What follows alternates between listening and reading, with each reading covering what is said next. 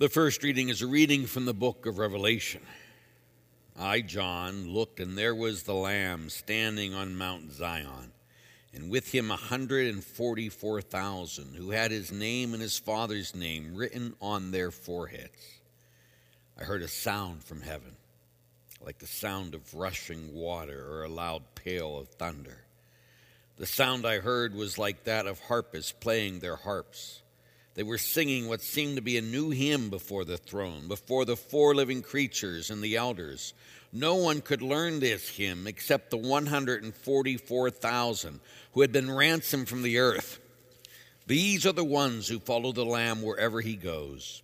They have been ransomed as the first fruits of the human race, for God and the Lamb.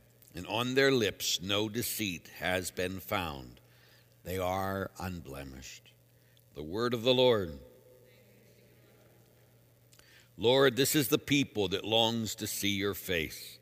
Lord, this is the people that longs to see your face. The Lord's are the earth and its fullness, the world and those who dwell in it. For he founded it upon the seas and established it upon the rivers. Lord, this is the people that longs to see your face. Who can ascend the mountain of the Lord, or who may stand in his holy place? He whose hands are sinless, whose heart is clean, who desires not what is vain. Lord, this is the people that longs to see your face. He shall receive a blessing from the Lord, a reward from God his Savior. Such is the race that seeks for him, that seeks the face of the God of Jacob. Lord, this is the people that longs to see your face. My brothers and sisters, may our Lord be with you. A reading from the Holy Gospel according to St. Luke.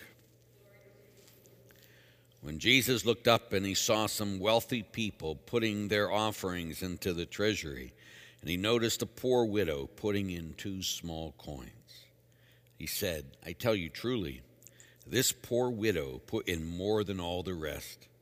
For those others have all made offerings from their surplus wealth but she from her poverty has offered her whole livelihood. The gospel of the Lord.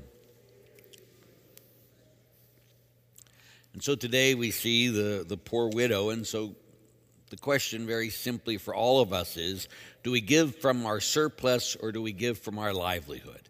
Do we give from our surplus or do we give from our livelihood? What God is calling all us to do is give from our livelihood, to give from our need, because then it shows that we trust God.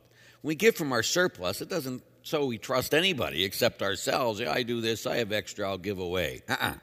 God wants us to give from our very livelihood. Not to the church. Come on, I'm not asking for money. That's not what this is about. But it is about taking care of others, taking care of the poor, putting God first.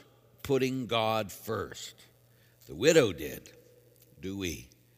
May each of us make sure you know his love today and forever. Amen. Let's stand and pray.